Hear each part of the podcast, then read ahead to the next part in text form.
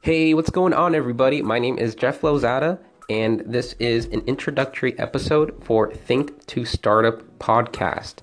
Now, this is on Anchor, so I guess this is a station slash podcast.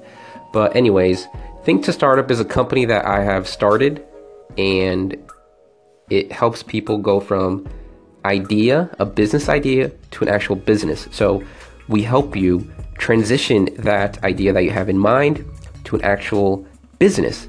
And the way we do this is right now through three different services. We can come into contact through phone or, or Skype, however you would like, and we can sit down and brainstorm different ways for you to bring that idea to the marketplace. Number two, I call this service Idea to Startup.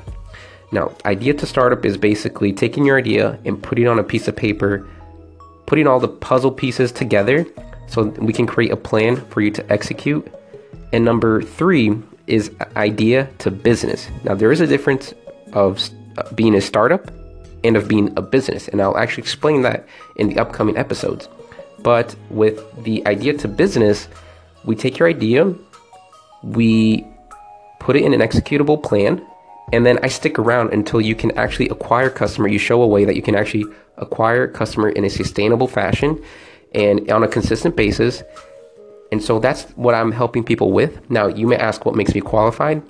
So, for the past two years, two years and a half now, I have been involved in eight or nine different ventures, meaning I have tried, started, gained some customers, restarted, and I'm at the point where I know with all of my being that I can actually help people do what I'm doing because I'm starting to think to start up from scratch with the process that I have learned, with the system that I have learned, and that I am going to teach people how to how to also implement in their ideas.